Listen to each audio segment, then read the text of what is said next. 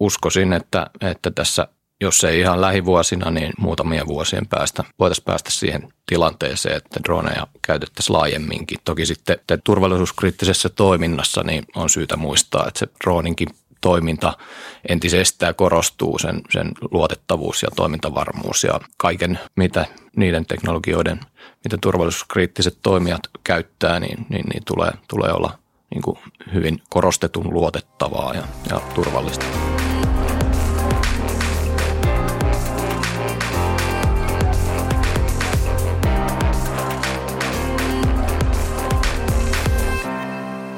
Tänään me keskustellaan Turvassa 365 podcastissa turvallisuuskriittisten teknologian tuoreimmista trendeistä, muun muassa droonien uusimmista mahdollisuuksista, matalan kiertoradan satelliiteista sekä NTA-satelliittiyhteyksistä. Näitä aiheita olemme koonneet myös erillisverkkojen viimeisimpään turvallisuuskriittisen teknologian trendit katsaukseen, joka julkaistiin joulukuussa 2022. Mun kanssa tänään aiheesta on keskustelemassa erillisverkkojen kehityspäällikkö Janne Ahava ja Mä oon erillisverkkojen teknologian johtaja Antti Kauppinen. Tervetuloa mukaan. Ennen kuin mennään tuohon itse aiheeseen, niin kerropa Janne vähän, mikä sun tausta on ja mitä sä teet täällä Ervessä. Joo, morjesta vaan kaikille. Mä oon tota, kehityspäällikkönä tässä tämmöisessä kuin erillisverkkojen tekniikan tutkimus- ja kehitysryhmässä ja, ja tota niin, ää, oikeastaan pääalueena on toi mobiiliverkkojen ää, tekninen kehitys ja, ja pitkän tähtäimen suunnittelu siihen liittyen. Otetaan tähän vähän lämmittelyksi tämmöinen tulikoen juttu, että ö, mä heitän täältä sanoja ja sä kerrot sille spontaanisti, että mitä niistä tulee sulle mieleen. Lähdetään liikkeelle. Autonominen. Itsenäinen, mutta tähän liittyen niin varmaan mennään tarkemmin droneissa. 5G. Tulevaisuus. Toimintavarma. Ää, erillisverkkojen palvelut. Turvallinen. Sama kuin edellinen. Standardi. Ää, kaiken tekemisen pohja mobiiliverkko puolella. Jos katsotaan tätä raporttia ja mitä trendejä ja ilmiöitä siellä nousi esille, niin dronit nousi siellä aika, aika vahvasti esille. Dronethan on hyvin yleisiä nykyään, niitähän saa Motonetistakin, tämmöisiä harrastajadroneja, regulaatio siinä on jonkun verran kiristynyt, mutta että miten se liittyy nyt vahvasti teknologiakehitykseen nämä dronit? Ää, dronit oli tosiaan toinen, toinen aihe siinä, siinä ää, raportissa ja, ja tota, siinä – siinäkin mennään tuonne mobiiliverkkopuolelle, eli droneja, droneja ää, ja sen kehitystä ollaan, ollaan tuolla standardoinnin speksaamassa ja, ja tota, sieltä, sieltä oikeastaan sitten, sitten nousee toi, toi tota, ää, parikin, parikin asiaa siihen, eli, eli ton, tota, ää, visuaalisen näkökentän ulkopuolella tapahtuva toiminta ää, ja sitten toisena toi autonominen – dronien toiminta ja, ja niiden hyödyntäminen tulevaisuudessa. Miten se droni edesauttaa sitä pelastusviranomaisen toimintaa? Mikä se niin sen droonin ydintehtävä siinä toiminnassa voisi olla?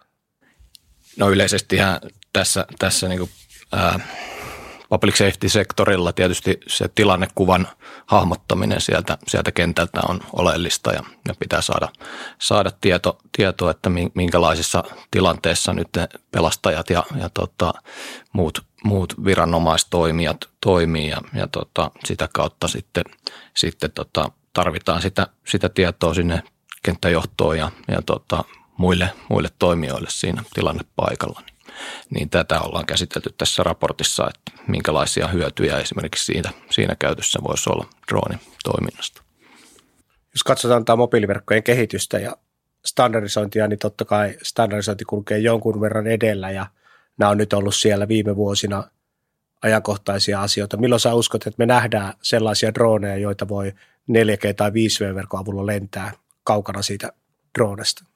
Joo, tämä on ihan mielenkiintoinen kysymys, vaikea tietysti tulevaisuuteen hirveästi ennustaa. Tällä hetkellä jo näitä asioita testataan ja, ja tota, Traficomi myöntää lupia, lupia tähän tällaiseen testaus- ja pilotointitoimintaan muun muassa Suomessa ja, ja tota niin, uskoisin, että, että tässä jos ei ihan lähivuosina, niin muutamien vuosien päästä voitaisiin päästä siihen tilanteeseen, että droneja käytettäisiin laajemminkin. Toki sitten turvallisuuskriittisessä toiminnassa niin on syytä muistaa, että se droninkin toiminta entisestään korostuu, sen, sen luotettavuus ja toimintavarmuus ja kaiken, mitä niiden teknologioiden, mitä turvallisuuskriittiset toimijat käyttää, niin, niin, niin tulee, tulee olla niin kuin hyvin korostetun luotettavaa ja, ja turvallista. Miten autonomiset droneet, äkkiseltähän tuntuisi, että ö, ne ovat nimensä mukaisesti itsenäisiä ja sitten radioverkosta erillisiä. Onko niillä joku yhteys mobiilipalveluihin itsenäisillä droneilla?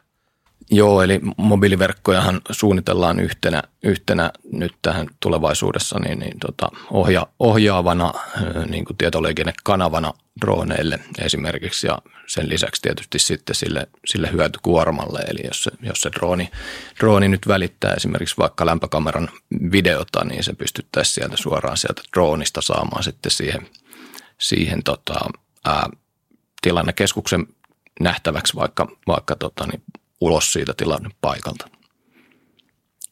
Parikin, parikin tavallaan käyttötapausta, eli, eli toinen on se droonin ohjaus ja toinen sitten se, se, niin kuin se hyötykuorman siirtäminen, siirtäminen sinne, sinne muualle.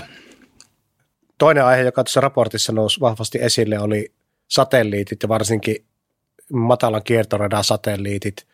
Lyhyesti kerro, eh, miten ero normaaleista muista satelliittiratkaisuista ja miksi ne on nyt niin kuuma aihe, varsinkin meille Suomessa? Joo, eli, eli perinteisesti tässä raportissa kes, keskitytään niin kuin tietoliikennesatelliitteihin, ei niinkään, niinkään tota GPS- tai, tai paikannussatelliitteihin tai säähavaintosatelliitteihin, mutta Suomessa niin, niin, niin tietysti ja tuolla tuossa kehityksessä yleisestikin niin, niin, niin ollaan, ollaan aiemmin ö, toimittu siellä geostationäärisellä radalla, eli, eli kauempana maan, maa, maapallon pinnasta ö, toimivilla, toimivilla kiertoradoilla ja, ja tota, niin, nyt tämä Leo Meo-kuvio, eli, eli tullaan lähemmäs, lähemmäs maapallon pintaa ja, ja tota, pois siitä geostationäärisen ö, satelliittikiertoradan päivän tasajan kiertoradasta, niin, niin, niin tota, pystytään, pystytään ikään kuin viemään sitä, sitä Leo, Leo-satelliittikonstellaatiota sitten sinne erinäköisille alueille, muun muassa tänne pohjoiseen, pohjoiseen ja tota, niin, sitten, sitten myös, myös ää, tuodaan se ikään kuin lähemmäs, lähemmäs maanpintaan, niin päästään, päästään parempiin viime, viive, ää, viiveisiin ja pienempiin viiveisiin ja, ja tota, sitä kautta sitten tuodaan, tuodaan niin kuin, ää, parempaa, parempaa tiedonsiirtomahdollisuutta sille loppukäyttäjälle – sinällään niin Suomessa, Suomessa tosiaan niin geosatelliitit jää sinne horisontin taakse helposti ja, ja tota, leosatelliiteilla sitten pystyttäisiin se tuomaan se konstellaatio ikään kuin tähän, tähän toiminta-alueelle ja sitä kautta tukemaan sitä paremmista toimintaa. Me testattiin yhtä ratkaisua silloin, silloin viime vuonna, joka oli se OneWeb ja toinen tietysti paljon, paljon mediahuomioitakin saanut palvelu on Starlink – mikä näiden kypsyysaste ja käytettävyys Suomessa on tällä hetkellä? Ää, tällä hetkellä ää, saa esimerkiksi ostettua kuluttajakäyttöön kyllä. Ää, onko ne toimivia viranomaiskäyttöön on, on vielä epäselvää, mutta tota, yleisestikin nämä kaikki matalan kiertoradan satelliittitoimijat on, on vasta sitä konstellaatiota pystyttämässä, eli, eli ei, ei ole mitään täysin valmista ratkaisua vielä olemassa. Tässä aikaisemminkin podcastin aikana ollaan puhuttu standardisoinnista ja sillä ollaan viitattu lähinnä tähän 3GPP-yhteistyöjärjestön standardisointiin, joka liittyy vahvasti maanpäällisiin verkkoihin, matkapuhelimiin, tukiasemiin ja niin edelleen. Nythän 3GPP on ilmeisesti kiinnostunut myös satelliiteista.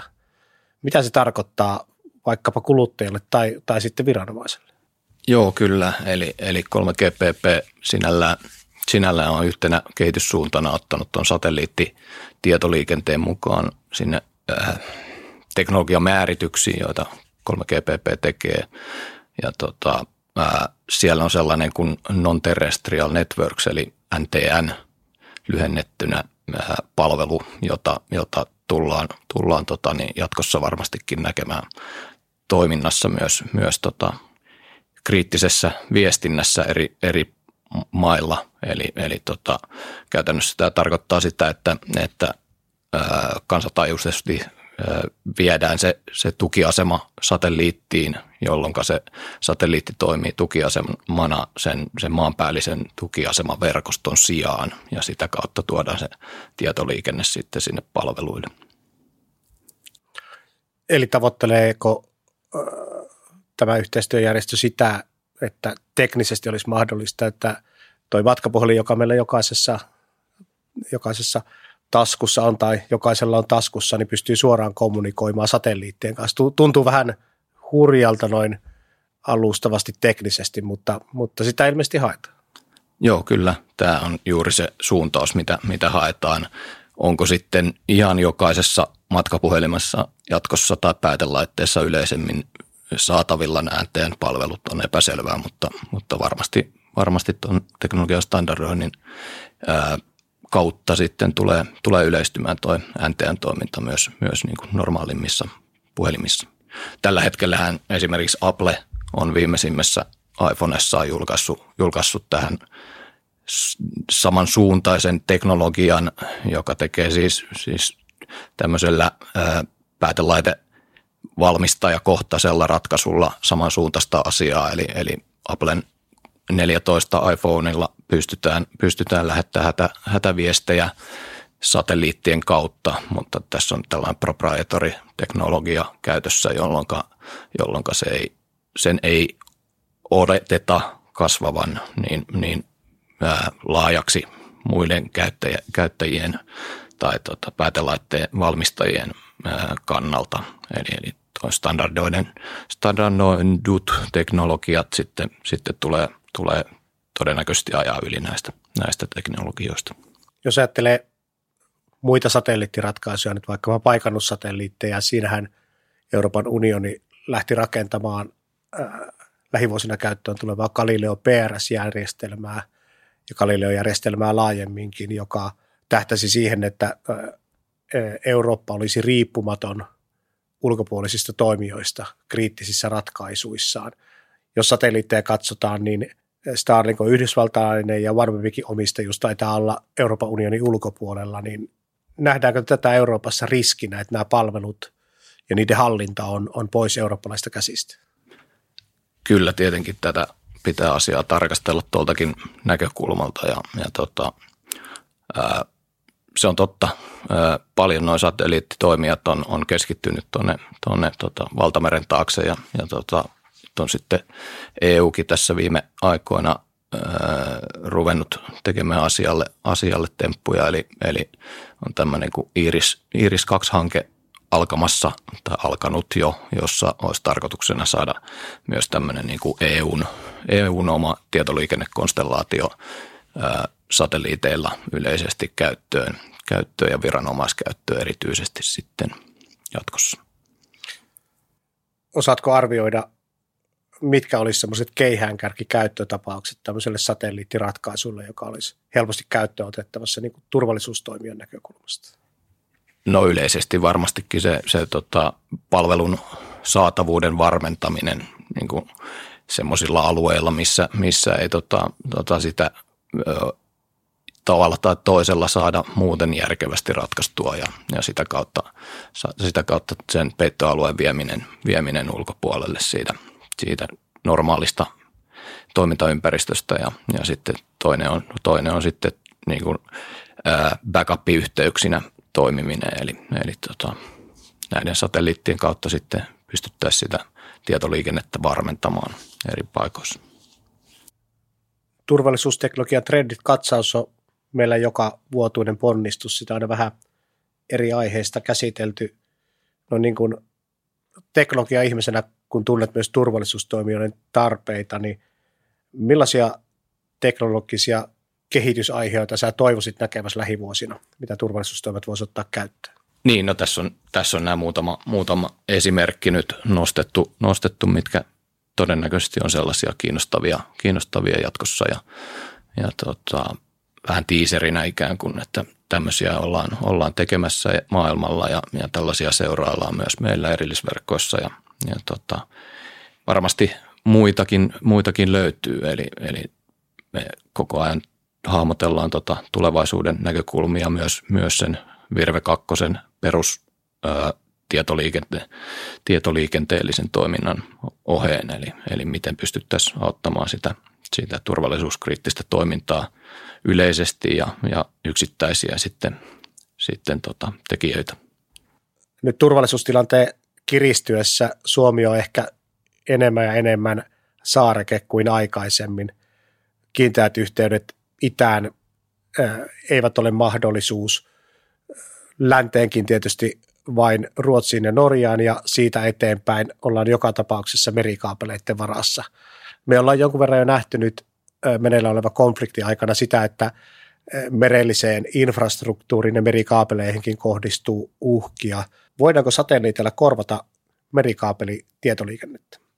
Ei niillä täysin pystytä kyllä korvaamaan, eli, eli se kapasiteetti, mitä, mitä tietoliikennettä kulkee, kulkee merikaapeleissa ja, ja muissa, muissa kiinteissä, kiinteissä verkoissa, niin, niin, niin tota on, on semmoinen, satelliitit yksistään ei, ei kykene sitä kyllä korvaamaan.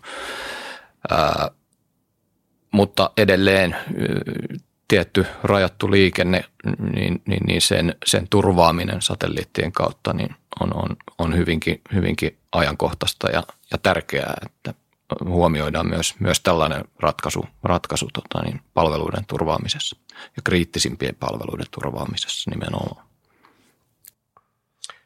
Tässä oli meidän podcasti tällä kertaa. Kiitos hyvästä ja mielenkiintoista keskustelusta Jannelle. Kiitos kuuntelijoille.